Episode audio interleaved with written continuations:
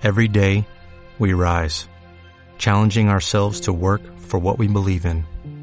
At U S Border Patrol, protecting our borders is more than a job. It's a calling. Agents answer the call, working together to keep our country and communities safe. If you're ready for a new mission, join U S Border Patrol and go beyond. Learn more at cbp.gov slash careers.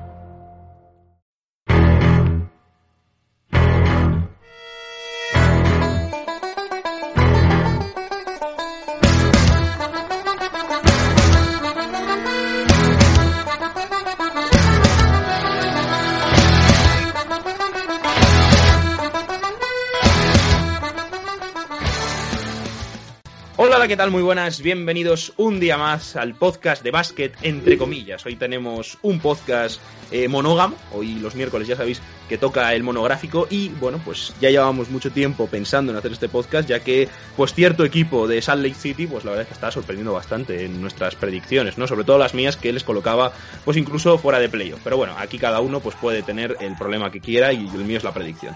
Dicho esto, eh, después ya, bueno, ya habremos hablado en el, en el podcast anterior, donde os hablamos de la actualidad y todo, de otros equipos que he resucitado, pero eh, hoy vamos con los Utah Jazz, vamos a hablaros un poco de lo que está siendo su temporada, de cómo les está yendo hasta ahora, hasta ahora son el mejor equipo de la, de la N B A, y luego pues ya nos meteremos en, bueno, pues en, en cosas más intensas y más complicadas de predecir, que son los playoffs y el supuesto campeonato que podrían ganar, ya que son el mejor equipo de la N B A, si creemos que van a seguir siendo ese mejor equipo eh, dentro de la N B A, o sin embargo eh, pues se van a caer en los playoffs, como bueno, pues varias gente de este podcast pues piensa. Dicho esto, eh, con todo este debate que, que tenemos entre, entre nosotros, comenzamos con la presentación porque además tenemos una nueva cara. De hecho, vamos a empezar por él. Eh, Carlos Alcalde, saludos, eh, debuta en el podcast de básquet entre comillas. Eh, ¿Qué tal estamos?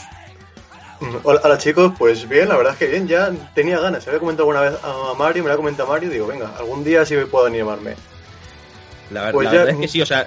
Esta colaboración eh, lleva, lleva, lleva estando ahí en, en potencialidad como fácilmente un mes. Pero bueno, eh, por fin lo estamos, estamos aquí. Así que bueno, si os gusta y bueno, si, si no también, vamos a, a tener también a Carlos aquí. Pero vamos, seguro que os gusta porque el chaval la verdad que sabe bastante. Y no le pegamos, vamos, vamos a tu casa y reventamos al chaval que ha dicho que no.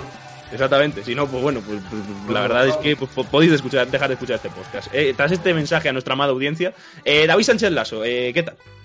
Como siempre, el miércoles, el podcast favorito de las familias tradicionales judio-cristianas, porque eso no nos vamos, así que muy feliz por empezar la tradición de demás. Perfecto. Eh, Mario Cuervo, eh, ¿cómo vemos a, a Utah? Cuéntame. Pues brevemente, luego contaremos claro, un poquito más avanzadamente lo que pienso de Utah, pero en líneas generales creo que es un equipo que la temporada ha ido demasiado bien para lo que tiene y que me genera mucho dudas en playoffs, sobre todo con la figura de un líder como Donovan Mitchell o Gobert, que para mí no lo son y creo que van a acabar un poquito la temporada más abajo de lo que están ahora y en playoffs pueden tener un curso complicado que en primera ronda les manda a casa. Bueno. Eh... Y además lo vemos por el impar. Exactamente. El palo tremendo que se acaba de llevar ya, ya Utah es lo que pe- quería, porque justamente ahora eh, viene pues que el que probablemente sea el Julio César, eh, ¿no? Dentro de esta... de esta conjunción de galos que queremos matarle, porque es la única persona, ya lo descubriremos más tarde, que, que confía en estos Utah Jazz. Eh, Juan Pedro Belmonte, saludos a la Resistencia. ¿Qué tal, chicos? Pues sí, os parece ser que soy el único que confía en estos Jazz. Eh, antes de nada, darle la bienvenida a Carlos al podcast de la sobrereacción de las faltadas. Creo que hoy vamos a ver demasiadas, así que vamos a ir preparando los cubiertos porque el primer plato es fuerte. Ahí estamos, ahí estamos. Sacamos las espadas ya. Sacamos las espadas, exactamente. Bueno, vamos a empezar, si os parece, un poquito por, por cómo estamos viendo a, a Utah, cómo estamos viendo a los Jazz esta temporada, un poco las claves que están dando su temporada y cómo, bueno, cómo les ha llevado, ¿no? Precisamente lo que les ha llevado a ser el, el primer equipo de la, de la N B A actualmente, ¿no? Bueno, eh, si quieres, Carlos, ya que eres el invitado, si quieres te dejamos empezar. Eh, cuéntanos un poco lo, cómo estás viendo a, a Utah, cuáles son, son sus claves principales y, bueno, cómo crees que, por qué crees que ha habido este, este gran salto de calidad con respecto a la pasada temporada. Pues yo sinceramente yo creo que Utah, o sea, aparte de que luego playoff es otro mundo, yo creo que Utah ahora mismo está haciendo las cosas muy bien porque tiene un entrenador que está bastante infravalorado, creo yo, bajo mi punto de vista. Quin Snyder lleva bastante tiempo en la liga y yo creo también es que es un equipo que como, o sea, seguramente el que más destaque sea Donovan Mitchell, pero como tampoco es una superestrella de rollo, pues puede ser un Kawhi, un Le- LeBron, tampoco tiene un papel tan tan fundamental, y es, eh, el, es un equipo muy muy coral que hace pues que al, al final sea todo mucho más rodado, todos saben cuál es su cuál es su papel, cuáles son sus tiros, y, y eso pues cuando un equipo funciona así pues va, suele ir bien. Es que yo lo veo un poco, tienen, tienen cara un poquito de Hawks en dos mil catorce, un equipo muy muy coral pero que luego a ver playoff qué pasa. Pues fíjate, eh, la verdad, y esto no lo digo en coña, ¿eh? Eh, venía justamente en playoff, eh, cuando lo, lo he mentido, lo tengo aquí apuntado, eh, la comparación con los Hawks, porque a mí me parece bastante así, ¿eh? Me parece que, que pueden compararse muy bien con ese equipo, en el sentido de esa colectividad, ¿no? De esa máquina engrasada perfectamente, ¿no? Que parece que funciona, que funcionan todas sus partes.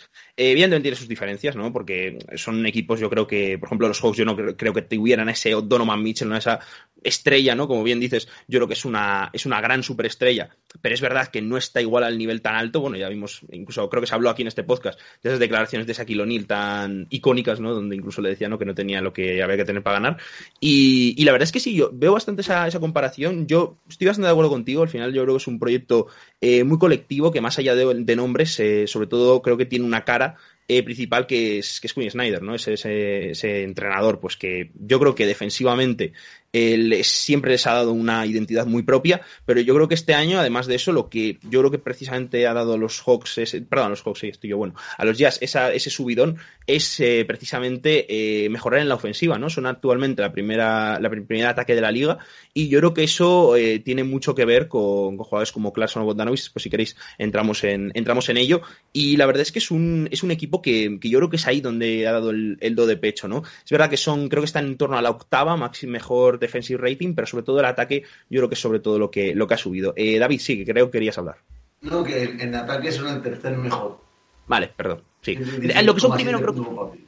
Vale, lo que en, creo que en el offensive rating puede ser el mejor, pero el ataque es general. En el offensive rating, sí, iba a decir yo, o sea, en el offensive rating. Sí, de todos modos, en net rating, ¿no? Que es un poco lo que eh, hace balance defensa-ataque, sí que son sí que son el primero de la liga y además creo que con bastante ventaja sobre, sobre el segundo. Eh, bueno, eh, dicho esto, eh, Juanpe, eh, ¿cuáles crees que son también las claves de estos Jazz? ¿Qué es lo que a ti te más te está gustando este equipo? Pues mira, para mí las claves de los Jazz es que no son los Jazz del año pasado o los del anterior, y creo que hay que tenerlo en cuenta. No es el mismo equipo que el año pasado. Eh, se quedó a las puertas de llegar a las semifinales de conferencia, y es que este equipo ha cambiado en dos aspectos principales. Mm, ya era un equipo que defendía muy bien, pero ahora se han convertido en un ataque letal, han aprendido a, número uno, jugar con Rudy Gobert, que era algo que todavía mm, le faltaba un poco, sobre todo en ataque, en defensa su producción era tremenda, pero nunca terminaban de conectar, eh, especialmente con el tío francés. Eso este año ya se ha visto que ha mejorado mucho, también gracias a eh, que el propio Donovan Mitchell ha crecido, se ve como un líder eh, propiamente dicho, y quiere involucrar a su compañero y lo está consiguiendo muy bien. Y por otro lado, la cantidad de triples que lanzan por partido. Eh, no, no, este estilo de juego no era el que tenían el año pasado, ahora dependen mucho más del tiro. Lógicamente puedes tener noches en las que no te entre y ahí sí tener problemas, pero de momento lo que hemos visto en temporada regular es que sí están entrando y se están convirtiendo en un equipo que te puede hacer muchísimo daño en cuestión de pocos minutos. Y por eso creo que al mostrar esta nueva versión, pues vamos a ver a unos Jazz mucho más peligrosos en playoff, que es el momento en el que importa. Mm-hmm. Sí, fijaos, eh, bueno, tengo aquí tengo aquí el dato, ¿no? Justamente de, de los Jazz, y es que es impresionante cómo, cómo han subido, ¿no? El año el año pasado, ¿no? Era justamente eran eh, el, el equipo, ah, el, el sí. Sí, sí. Eh, creo que el año pasado los Dallas Mavericks consiguieron el mejor rating ofensivo de la historia, y esta temporada los Jazz lo han superado. Eh, no los, eso no lo tengo, lo que sí que tengo es, es el tema de, de los triples, ¿no? Intentados, que, que tienen una subida radical. O sea, si el año pasado era el décimo equipo, eh, este año son, son, como bien dices, el, el segundo, ¿no? Que más intenta, y el primero que más mete, ¿no? Tienen un, casi un cuarenta por ciento entre todos los, eh, los jugadores de este, de este equipo, ¿no? Eh, ahora miro lo del... Casi, lo de casi, un, casi diecisiete por partido, es una barbaridad. Sí, sí, sí, sí, es una barbaridad, sí, sí. Sí, os dejo, sí, eso. Eh, ahora voy a revisar lo del, lo del el offensive rating. Eh, si te parece, si quieres, ahora dejo a, dejo a Carlos y ahora dejo después a Mario, eh, que, que nos hable justamente de un jugador que, bueno, que yo creo que le gusta bastante y que, y que bueno, que ha sido clave en esta, en esta subida de los, de los Utah Jazz, y sobre todo, ¿no? También en este aspecto, ¿no? En el triple, que es eh, Jordan Clarkson, ¿no, Carlos? Pues sí, la, la verdad es que era un poco la, la figura que comentaba Juanpe del año pasado, que le faltaba un poco para subir un nivel más, un escalón más al equipo de Quin Snyder. Es que Jordan Clarkson eh, es, es un jugador totalmente diferente al escolta que vimos en la primera etapa en Lakers y luego los Cavaliers, que pues era un poco con LeBron. Ahora Clarkson es capaz de entrar como sexto hombre, ser el primero que entra, si no hay faltas que pueda ser eh, por Gobert o, o alguno, y hacer que el equipo juegue igual, pero a un nivel superior. O sea, eh, Clarkson entra y el, el equipo sigue jugando igual, pero con la calidad de, de Clarkson consiguen que vayan a un nivel más. Y es, es, es bastante, bastante chulo de ver a Clarkson, porque durante el partido ves dif- diferentes Clarkson. Ves uno con Donovan, uno sin Donovan y uno ya cuando le ponen a, a jugadores como Niang, como Favors, que es en plan de toma. Es, es el equipo, tírate las que quieras, pero de, desde ese momento, desde el momento que sale, al principio con Donovan, es una, es una evolución constante. Al principio con Donovan es más, más complemento, más ejecutar. Luego, luego se queda muchas veces con Joe Ingles, que Joe Ingles es, hace las funciones de, de base y ya es jugada de Ingles y que sea eh, Clarkson el que ejecute. Y ya cuando, cuando eso, meten a, a jugadores como Niang, como Favors, de decir, toma, Eh, es el equipo para, para ti, haz tú las jugadas, sé tú el que suba al, al balón y sea tú el que ejecutes y el que asistas.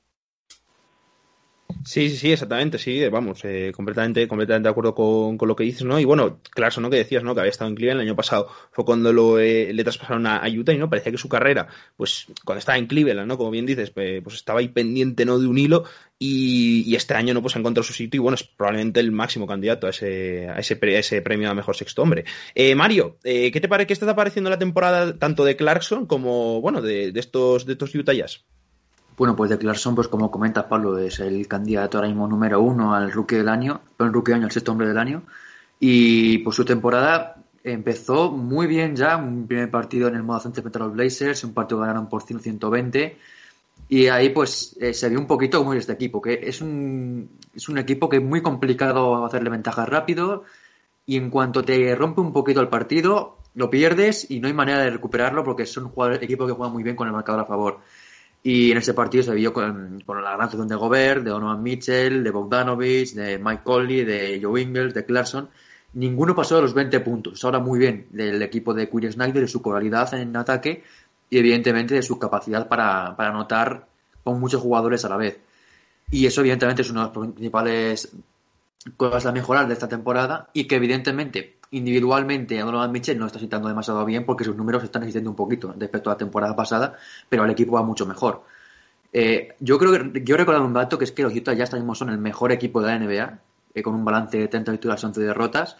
Luego, además, eh, en casa solo han perdido dos partidos y esos dos partidos fueron los primeros que disputaron en toda la temporada. Fueron eh, el primer partido el veintisiete de diciembre frente a los Timberwolves, que ganó el conjunto eh, de Towns que, y, y, y Daniel Russell, que hizo un gran partido ese, ese día, y luego el uno de enero, frente a los Suns. Desde ahí, eh, dieciséis victorias consecutivas del equipo de, de Quin Snyder, que no ha eh, eh, casi sufrido para ganar ningún partido en casa desde ese momento. Casi todas las victorias que consigue en casa son a más de diez puntos, de veinte puntos incluso. Es un equipo que ha hecho de su, for- de su cancha un fortín auténtico de temporada tan complicada, con tan poquito público en los pabellones. Y uno de ellos que tiene público es los Jazz. Y esta temporada, no sé por el público, por lo que sea, pero empezó un poquito mal en, en casa, pero a partir de ese momento está en un nivel tremendo en casa. Y aparte de ser el mejor equipo como local, eh, luego fuera habrá que haber algún partido más, pero tuvo un mes eh, entre finales de enero y principios de febrero en lo que era prácticamente imposible ganar a este equipo, victorias ante equipos muy muy buenos como eh, los Jazz, los, los Knicks en ese momento que llevaban muchos partidos ganados, los Nuggets, eh, los Hawks, los Pacers y luego también victorias de muchísimo mérito como la conseguida ante los Bucks o los Heat, que en ese momento que empezaron a retomar un poquito el vuelo, incluso a los, a los propios Sixers.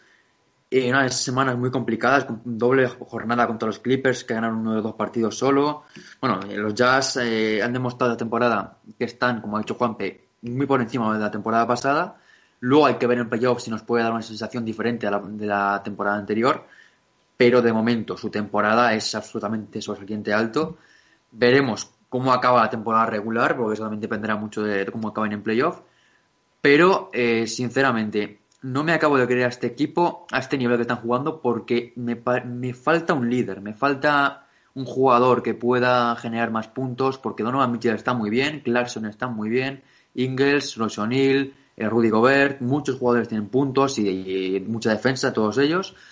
Pero me acaba de faltar un líder en este equipo, que sea el que se encargue de tirar los tiros complicados cuando toca. Es verdad que la semana pasada lo vimos ante los Celtics, que fue Donovan Mitchell el que los asumió esos tiros y los metió, pero veremos más adelante si también tiene ese mismo acierto o no. Pero igualmente la temporada de los Jazz es de sobresaliente alto, veremos también lo, lo que nos pueden dar a final de temporada, pero eh, como ha comentado Carlos antes con Clarkson y jugadores como Joe Ingles, como Royce O'Neale, que está haciendo una temporada muy muy buena de, de C and D, un jugador que defiende mucho, eh, es capaz de defender a bases, a pivots, cualquier jugador de la liga prácticamente. Luego además eh, es un jugador muy inteligente que sabe muy bien encontrar las ventajas para sus compañeros. Y luego eh, Mike Conley, un, un jugador que siempre ha destacado en la N B A por un, ser un buen tirador de tres, luego también un gran, tira, un gran pasador. Esta temporada pues estaba siendo el cerebro de este equipo cuando está en cancha, tiene algún problema de lesión, pero está jugando muy bien esta temporada. Y de hecho, haciendo la comparación con los eh, Hawks de la temporada dos mil catorce, creo que fueron all-star en esa temporada Horford, eh, Korver, eh, Tick y, y Millsap. Y Millsap, sí, exacto. Fueron todos los del quinteto titular menos de Marc Gasol. Sí. Pues la temporada han sido solo tres. Ha sido eh, Conley, ha sido Mitchell, ha sido Gobert. Conley por circunstancias. Conley por circunstancias extrañas y pudo ser hasta campeón del concurso de triples. Así que, desde luego, no se aprovechó para nada su presencia en, en Atlanta. Hombre, estoy de acuerdo con, porque... Hombre, estoy de acuerdo con que la pudiera ganar, pero estuvo... a un tío que falla Curry y lo voy a ganar. Nadie gana. Está, pues está, está papá. Eh, dicho esto, eh, vamos a ir, ahora dejo a, dejo a David, bueno, lo del tema del, del offensive rating lo he buscado y mira, es bastante curioso porque sí, el año pasado marcaron los Dallas Mavericks eh, con ciento dieciséis coma siete el mejor offensive rating de la historia, pero este año incluso hay dos equipos que están que están ganándolo, eh, el primero que lo está superando son los Brooklyn Nets, que ahí es verdad, o sea, en offensive rating son mejores los Brooklyn Nets con ciento dieciocho coma ocho y también los Utah Jazz ciento diecisiete coma siete y bueno, es que en verdad varios equipos lo están superando, es, los cinco primeros de hecho están por encima de, de esa marca de los ciento dieciséis coma siete, así que esta temporada se está pulverizando, por así decirlo, el récord que marcaron el año pasado esos Dallas Mavericks. Así que bueno, eh, dicho esto, eh, vamos a ir pasando a David, si quieres, bueno, si quieres añadir algo te, te dejo sí, bueno, perfectamente, te, es, eres libre de hacerlo y, eh, y empezando a por el tema de, de los de los playoffs y cómo y cómo va, cómo crees que van a ir estos estos estos Jazz en playoffs. Yo vengo a aportar fríos datos. Lo primero, un saludo para el podcast que hicimos diciendo que Gobert había robado a los Jazz. Así que un saludo, porque está siendo la clave angular de la primero al tercer mejor, el tercer equipo, no, perdón, el quinto equipo que menos puntos recibe y, la, y, el, la, y el séptimo en defensive rating. Eh, seguramente Gobert sea uno de los primeros candidatos a ser el mejor defensor del año. Después comentabais lo de los triples. Hay aquí un dato, que es que los Utah Jazz lideran eh, con un cuarenta y tres coma cuatro por ciento eh, el, o sea, el, el número de puntos que vienen desde, el, desde los tiros de tres, es decir, de, de todos los puntos que anotan los Utah Jazz en un partido, el cuarenta y tres coma cuatro por ciento es desde, la, desde más allá de los siete metros en, en la N B A. Eh, y también comentar un poco que es el mejor equipo en más menos, es el equipo con el que más diferencia Eh, gana los partidos, que creo que está con unos siete coma nueve puntos, y he estado leyendo además que en la racha esa tan buena que tuvieron de diecinueve victorias, cuatro derrotas, eh, el setenta por ciento del tiempo estuvieron por encima del marcador. Es que es un equipo que cuando gana, gana de manera sólida. Eso es muy bonito, los mundos de rosa durante la temporada regular, pero sabemos que los playoffs es casi una liga completamente distinta. Y ahí voy a tirar un poco del argumento que tiramos en los playoffs de, de la burbuja el año pasado, que es que a los Utah Jazz les falta una mega estrella para poder llegar lejos, especialmente en una conferencia oeste, viendo cómo es.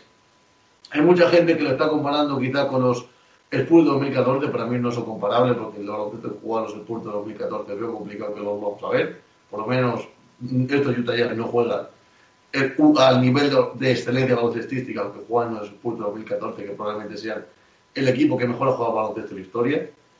Así que creo que, como ya he adelantado, que si pillan unos Mavericks, unos Blazers, unos Nuggets, creo que lo van a tener muy jodido en playoff, sinceramente. Sí, yo, eh, por ir un poco, ¿no? Eh, ya entrando en el, en el debate, eh, la verdad es que no digo que, o sea, no me los creo, ¿vale? O sea, yo creo que no van a llegar lejos, ¿vale? O sea, entrando por esa base. Ahora, también digo una cosa... La buena Utah Jazz por ganar la N B A. Claro, claro, o sea, vale, o sea, evidentemente después, después, después sacamos este corte y ya tal, pero como me sé mis, mis cortes de decir, oh, eh, no van a ganar la N B A y después eh, son primeros eh, de todo y ganan cuatro cero las finales, eh, voy a puntualizar. Eh... Creo que no van a no van a ir llegar lejos, pero no por el hecho de que no tengan piezas para ello. Con lo que digo, por ejemplo, antes hablaba de lo de los Hawks, que, que estuvieron también en esa temporada regular, y yo creo que, que es un equipo que nos recuerda por el tema de la colectividad y todo esto que estamos, que estamos hablando y que llevamos hablando yo creo todo el podcast. Pero creo que esos Hawks no tenían las herramientas que tienen los, eh, los Jazz para, para conseguirlo. Creo que es verdad que no tienen una superestrella, como decís todos, es un poco quizá el pero, ¿no? No tiene una segunda opción. Quizá su ofensiva necesita un poquito más, eh, pues una pieza, ¿no? Que, que le dé eh, más, eh, ¿cómo, se, ¿cómo decirlo? Que sea más impredecible el ataque, ¿no? Que, que le dé más oportunidades de, de generar sobrebote.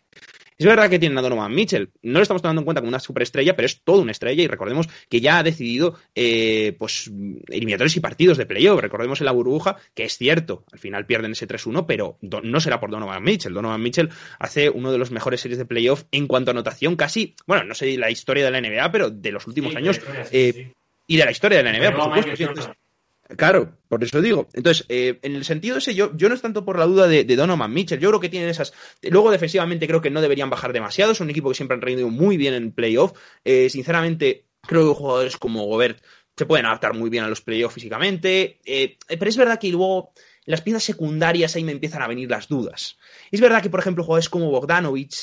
Eh, unas defensas en las cuales estén fijadas en él y... que reduzcan su importancia en el juego pueden, puede subir bastante. A Mike Conley no le veo como el jugador que era hace unos años eh, para ser decisivo en los playoffs.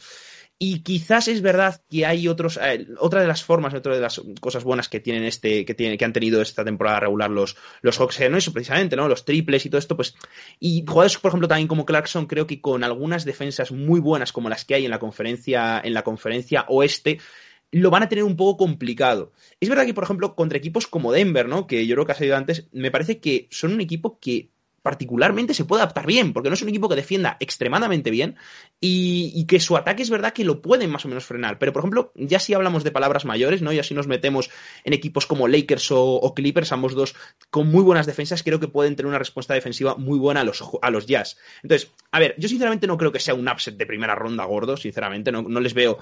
No sé, incluso no veo a unos Blazers ganando a los, a los, a los Jazz, pero sinceramente si ya tenemos que ver este equipo, como lo creo que le tenemos que ver, porque la temporada regular está siendo tan buena, como un aspirante al anillo, no lo creo que sea. Creo que son aspirantes y creo que deberían estar orgullosos si llegan a unas finales de conferencia. Pero no sé, yo sinceramente de ahí no creo que puedan pasar, porque no, no les veo mejores o no veo que tengan... Eh, sobre todo eso, esas herramientas para, como bien decís todos, llegar al siguiente nivel que pueden tener otros equipos. Pero es verdad que no espero eh, una, una hostia tremenda. Eh, por ejemplo, si quieres, Carlos, eh, dale tú lo que opinas y ya después le dejo a Juanpe para que ya sí que defienda a capa y espada a los Jazz. Vale, pues yo, yo es que cuando veo lo, a, a Utah, digo, vale, para temporada regular, vale, pero ¿puedes llegar lejos teniendo a Gobert como segunda estrella? Yo es que eso es la pregunta que tengo bastante de, vale, si eh, Gobert seguramente en lo suyo, lo que sea pintura, cuatro o cinco metros, el, el mejor de la liga. Ahí con, con Anthony Davis según según cómo se le dé a los ambos. Pero de verdad puedes ganar eh, algo siendo Gobert la segunda estrella, porque Mike Conley sí, está haciendo una buena temporada, pero no es el Mike Conley que llegaba a una eliminatoria contra los Spurs en Memphis y, y hostias, hacía un gran papel.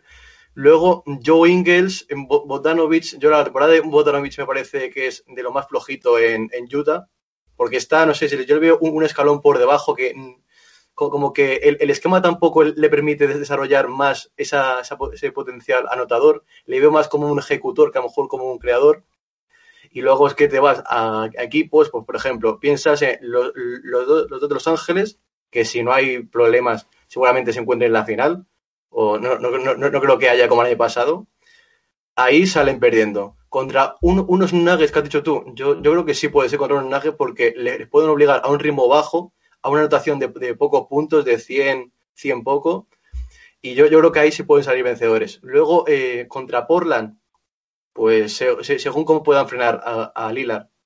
Luego Suns, pues Suns, pues sí, tienen a, a Chris Paul, pero tampoco tienen experiencia eh, Phoenix, aunque estén jugando muy bien.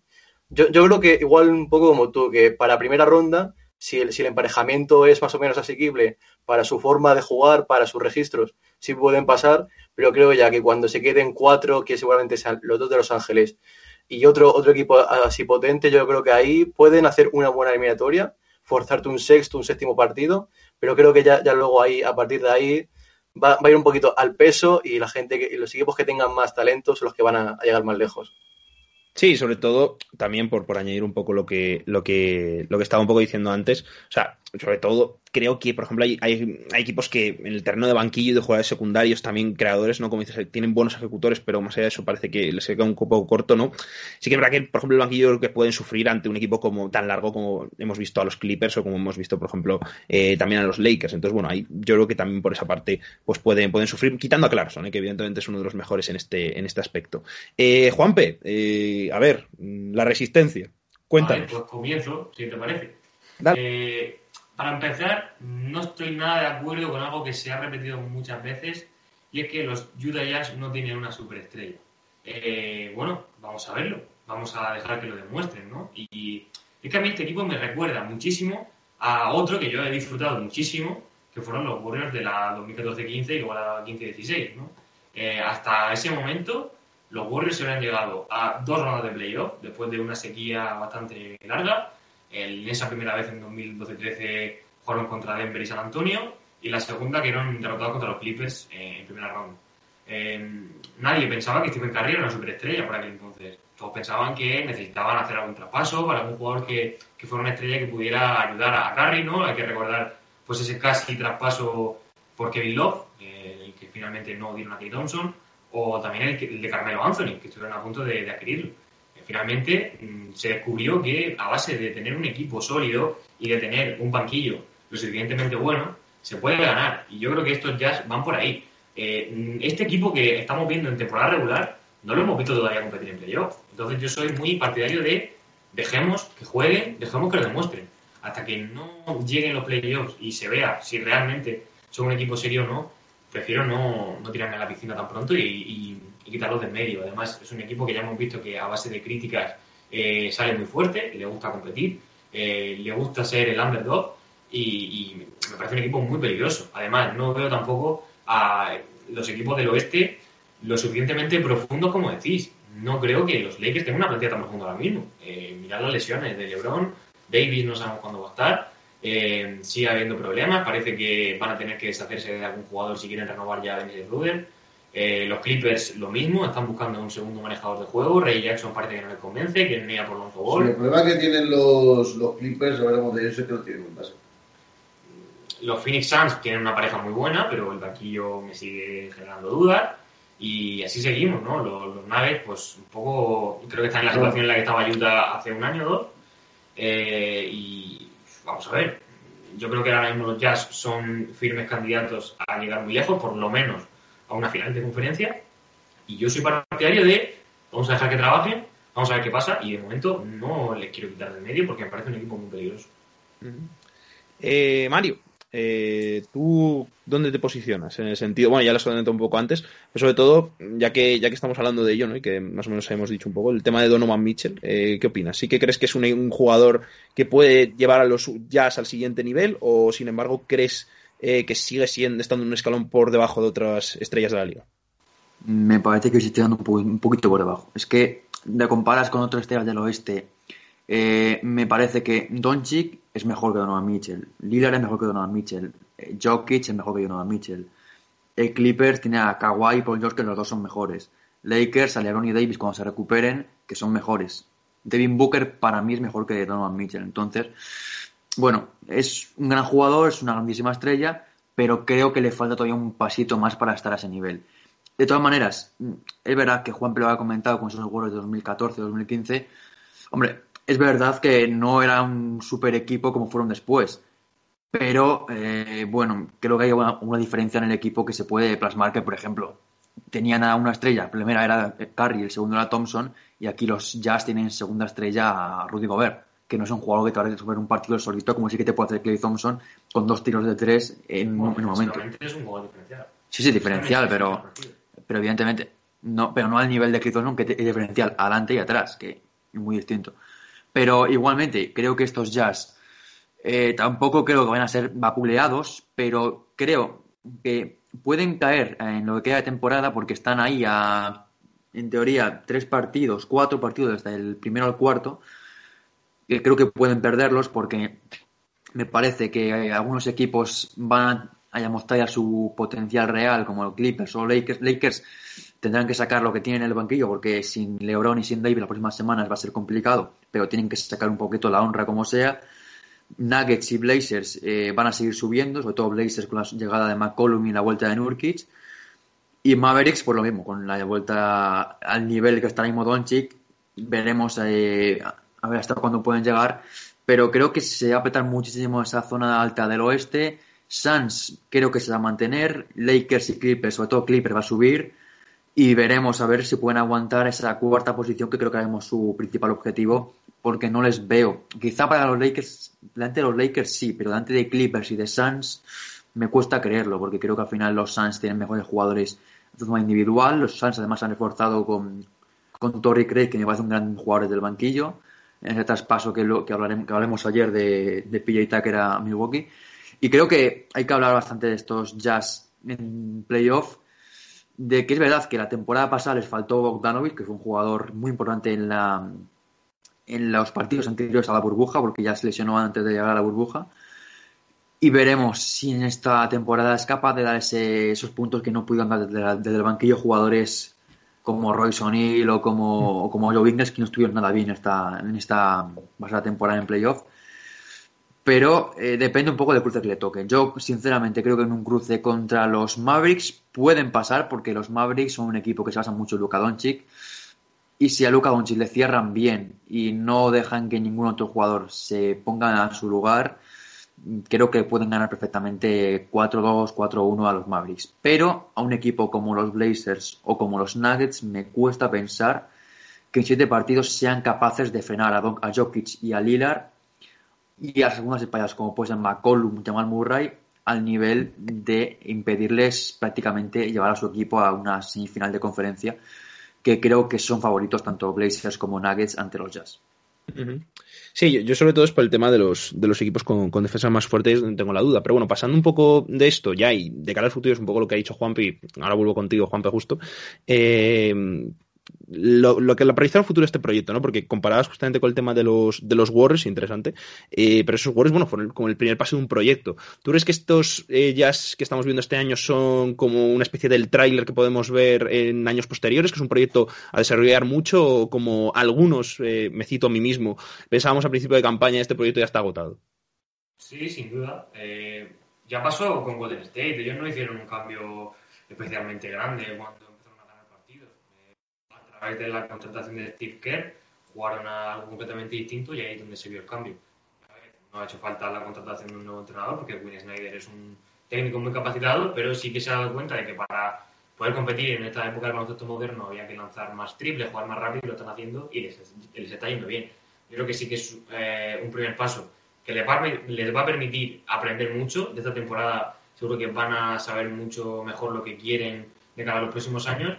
Y sin duda alguna es un equipo a tener en cuenta, ¿no? Eh, ya tienen asegurados los contratos de sus dos estrellas, y ahora pues solo les queda el seguir siendo un proyecto atractivo para también atraer a jugadores que puedan llegar en agencia libre en verano y demás, y seguir sumando y seguir construyendo a partir del, de los cimientos que ya están, que ya tienen sólidos.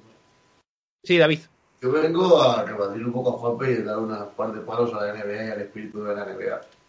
Eh, últimamente, quitando quizá a los Sixers, los equipos que van por proyectos no están haciendo nada. Realmente lo mismo lo que funciona es coger un verano, traer dinero, fichar a dos superestrellas y a funcionar. Véase los Nets, véase los Lakers, véase, eh, bueno, no, Milwaukee no tanto, pero ahora como la llegada de Tucker, eh, bueno, que van a fichar a Bogdanovic al final, no, véase a Atlanta Hawks con la llegada de Bogdanovic y todos los veteranos, eh, a, eh, a véase los Suns con la llegada de Chris Paul. eh, no sé, a mí esto de los proyectos, por ejemplo, los Celtics pintaban muy bien y al final parece que todos los años va a ser, pero al final llega todos los años a un equipo que el año, que el año anterior era una puta vergüenza, fichado superestrella y los Celtics se van a su puta casa en playoff. Así que creo que esto va a ser un poco para decirlo, la verdad. El palo a los Celtics que tenía que... Pero, este pero estas hostias gratuitas tan fáciles... A ver, que yo ya he decidido no pero ver los Celtics. Ahora, ahora mismo, eh, crear proyectos no sirve de una mierda. Porque va no, a llegar no, no, un a equipo ver. que va a tener más dinero que tú y te va a decir, vale, me voy a fichar aquí a dos superestrellas y tu proyecto se va a ir a casitas... Vamos, en pero vamos, bueno, bueno, pero de, si quieres puedes servir un proyecto de cara a, a largo plazo. Claro, o sea, pero vamos a ver. Pero que los Celtics llevan con ese proyecto cuatro años y no son capaces de llegar a nada. Vamos a ver, por favor, tengamos... conseguir que han ido construyendo a base de elecciones del draft. No vale, han puesto dinero en pero, pero, pero, pero, pero, pero, pero, pero que eso está muy bien, pero, pero luego llega un, para llegar papá papá eh, Durant, papá Harden y papá Irving y va a decir tu ronda de draft me la paso por los huevos. Yo solamente hacer una observación a lo que dices de los Celtics, que es que cuando precisamente los Celtics fallaron a ese, a esa, bueno, a esa opción de draft y de proyecto largo que fue al fichar precisamente a Kyrie Irving, eh, les fue como les fue. Yo sinceramente creo que no, lo que pasa este, este año este año no le está yendo mucho mejor. ¿Eh? Por favor, un segundo, déjame, déjame rebatir. Eh, a ver, el Yo, bueno, los Celtics lo digo brevemente. O sea, a mí me parece que en esta, que en la N B A hay que tener proyectos largos a largo plazo, hay que tenerlos. Evidentemente te puede pasar como ha pasado en los Nets. Pero eso no, no tiene su equipo. Pablo, su equipo no... Pablo ahora mismo lo que funciona, ahora mismo lo que funciona, por mucho que nos jodas en un plaquita con mucho dinero que no tiene ningún tipo de proyecto y que un día para otro son la hostia. Bueno, no, pero yo hay que no estoy nada de acuerdo con Nuggets, que han formado un proyecto a base de jugadores más jóvenes vale, vale, pero y a ver hasta dónde llegan. Los Nuggets a qué aspiran. Bueno, nada, a llegar una, a llegar una simple final de conferencia como mucho. Los Nuggets están justo en ese momento de pulsar el botón nuclear y hacer un traspaso para traer a un jugador que les pueda aportar claro. ahora mismo. Porque si no, los veo en esa peligrosa tierra de nadie en la que... Claro, es, es, pero, es, pero es que lo que está, es que es el problema con estos equipos como los Celtics. Los Celtics se están metiendo entre nadie peligrosamente porque los Celtics todos los años son los mismos. Yo lo digo ahora mismo. Si yo soy Denver, cojo a Michael Porter junior, lo envío a Portland con un lacito y me llevo a C J McCollum. Ahí lo eh, hoy en el podcast de la sobrereacción... No, ahora, no ahora, ahora para bromas. Bueno, volviendo al tema de los Jazz, eh, yo creo que deberían apostar por este proyecto. Yo creo que... Yo tenía muchas dudas al principio de temporada, de hecho lo dije, creía que estaba completamente agotado, pero se ve que con otro sistema y con unas mejoras eh, palpables, pues es un, es un proyecto a, a largo plazo que puede estar bien. Evidentemente les creo, creo que les queda una, una gran superestrella, pero también digo una cosa, o sea, yo creo que el tema de los proyectos que, vale, son dinamitados a veces con, con el tema de las superestrellas, eso pasa con dos o tres equipos, y lo hemos visto con los Lakers a lo largo del, del tiempo, pero es que muchos equipos no pueden aspirar a eso, y los Celtics no, yo creo que son un, un, un caso claro. Entonces, ¿qué pasa? Los Celtics no pueden... Los Celtics no pueden yo, yo estoy de acuerdo con esa idea, Pablo, lo que pasa es que no es eficaz, no funciona. Pero que me, que me dejes acabar. Vamos a ver, los Celtics son un equipo, como los Jazz, porque creo que es muy paradigmático ambos dos, que no pueden tener eh, la potestad de fichar a estrellas. De hecho, la única estrella que ya digo... ficharon por traspaso, le salió como le salió. Y lo que le sale a estas franquicias y los Celtics históricamente es lo que han, han jugado, pues es así. Que sea más eficaz porque algunos equipos fichan a cuatro o tres estrellas y ya está. Pues evidentemente, evidentemente hay cosas que son más eficaces que otras. Pero por ejemplo los Chicago Bulls de Jordan fue en base al draft, por ejemplo. Ah, pero, y los grandes equipos pero, pero, han sido construidos en base al draft. Yo te digo, claro, es verdad. Mismo, luego, la idea romántica de, de ganar con chavales que han drafteado está muy bonita, pero te vas a comer una mierda. Te vas a comer una mierda. Bueno, pregúntasela a los Warriors y les comieron una mierda, porque fue un, pero, pero, un, pero, una, pero, pero, un núcleo duro. De, de los últimos dos años a esta parte, los equipos que están funcionando son equipos que se han hecho a partir de billeteras, no a partir de mira qué eh, mira qué trabajo hemos hecho. Los Lakers el único y los, los Raptors yo no les considero un equipo vale. de billetera. No, ficharon pero, pero, a, a Kawhi Leonard, pero, pero es verdad pero, pero, que lo ficharon, lo ficharon con un proyecto previo muy bueno y muy pero, asentado. Ya, pero, pero si no está Kawhi Leonard, los Raptors no ganan ese anillo. Bueno, vale, pero es que hay que tener mira, un proyecto mira, asentado. Mira, mira, lo que mira los Clippers, mira los Nuggets.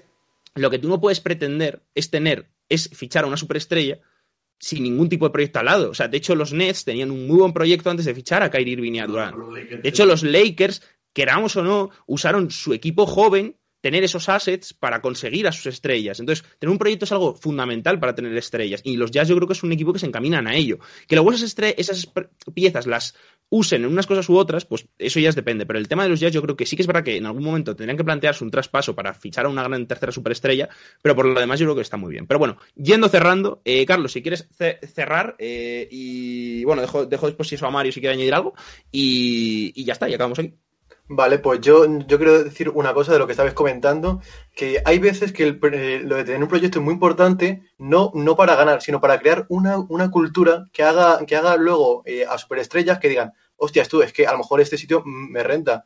Por ejemplo, eso lo ha pasado últimamente con, con Brooklyn. Brooklyn, lo estabais comentando, eh, hace, hace un par de años con de, de D'Angelo Russell, Dinwiddie, Levert y Jarrett Allen, que estaba en tierra un poco, en tierra de nadie, se van desarrollando y ese proyecto, yo, yo en ese momento sabía que ese proyecto no, no, no iba a ser para, para que se, se, se fuese a, a pelear por algo con ellos, pero sino para crear una cultura que dijese, vale, hostias, eh, pues este equipo puede estar bien. Se juntan pues los superestrellas también. Hay ahí bu- buenos lazos como Kyrie y, y Durant, como LeBron y Anthony Davis, que digan, pues tú, vámonos a este sitio. Yo, por ejemplo, un proyecto ahora que, que veo que puede acabar en eso es Charlotte. Charlotte ahora mismo tiene un proyecto que probablemente sus jugadores, si Charlotte acaba en el futuro ganando algo, esos jugadores, ni, ninguno sea partícipe, a lo mejor Lamelo por lo de ser lo de rookie, pero que es, es eso, crear una cultura para, para poder luego llegar a algo. Y eso creo que ahora Utah puede hacerlo, pero sin que llegue a un punto en, en el que el proyecto se queme, de que sea, vale, estamos creando algo, estamos creando algo, pero que llevemos tres años eh, sin, sin nada. Yo creo que ahí eh, tienen que ver el momento. O sea, eh, ahí la, la dirección deportiva tiene que estar atenta, que cuando vean el momento desea un, un escalón más, es decir, eh, un Bill, un algo así que ya sea una, una superestrella que esté en un equipo que no, no esté muy contenta, o que Bradley Bill, pues bueno, dice que está contento en Washington, por favor Bill, vete, o a, o a Utah o a Denver, por favor sal de ahí. Y, y, y eso, y es a partir de ahí, de la cultura, para que sea atractiva para las superestrellas. Yo quiero romper una lanza por de Washington, que es que creo que pueden luchar hasta el último momento por el play. Bueno, yo no voy a romper ninguna. Lo siento mucho. Yo no voy a romper ninguna. Eh, dicho esto, eh, Mario, si quieres cierra tú y ya esto. Bueno, pues sí que ya puntualizar esto que es el último que ha dicho Carlos, que estoy bastante de acuerdo con ello. Es verdad que eh, los proyectos, hay proyectos que se ve que no van a dar para ganar, pero sí que, como ha comentado Carlos, pueden servir para atraer la mirada de una superestrella que busca un equipo. Después de no haber conseguido ganar con otro equipo, llegar a una nueva franquicia que tiene un proyecto ya creado con algunos jugadores de banquillo que le permitan dar ese paso para ganar un título. El caso de los Nets es muy claro y otro caso también puede ser, no sé si los Jazz, si hay, creo que puede haber una, una superestrella, aunque es un mercado muy pequeño el de Utah, que pueda ver al equipo de Quin Snyder como una opción para relanzar su carrera y conseguir un anillo por fin. Eh, no sé exactamente qué equipo puede ser. Bradley Beal es verdad que puede funcionar junto a Donovan Mitchell. Eh, el propio Westbrook no sé si podía encajar, pero bueno, eh, haciendo dejando hacer cabalas, creo que el proyecto del Utah pinta muy bien porque tiene un equipo por detrás muy bueno de banquillo, pero les falta algo para este mismo año, hasta los próximos años, ganar. Creo que están a una pieza importante, un jugador, un Kawhi como llegó a los Raptors, un bueno, un Anthony Davis, un jugador así diferencial. No, incluso, junto a lo que ya incluso, tienes. Incluso, incluso Mario, que se me, está, se me estaba pensando justamente, incluso un, un Kawhi o un Paul George cuando llegaron los Clippers y los Clippers ya eran un equipo bastante potente. Sí, un, un Jimmy Butler como llegó a los Heat, que pasó de ser un equipo bueno a ser un equipo finalista de la N B A. Entonces creo que le falta una pieza para conseguir dar ese último paso y pelear ya por fin por el título. Y veremos a ver si lo van a encontrar o no en estos próximos años, pero hasta ahora el proyecto de Utah para mí me parece que esta temporada está muy bien, pero van a acabar cayendo en playoff, no es en primera ronda o en segunda ronda, pero no les veo para una final de conferencia donde teníamos bastante claro todos que si no hay ningún problema en los Lakers va a ser una final clara entre Lakers y Clippers.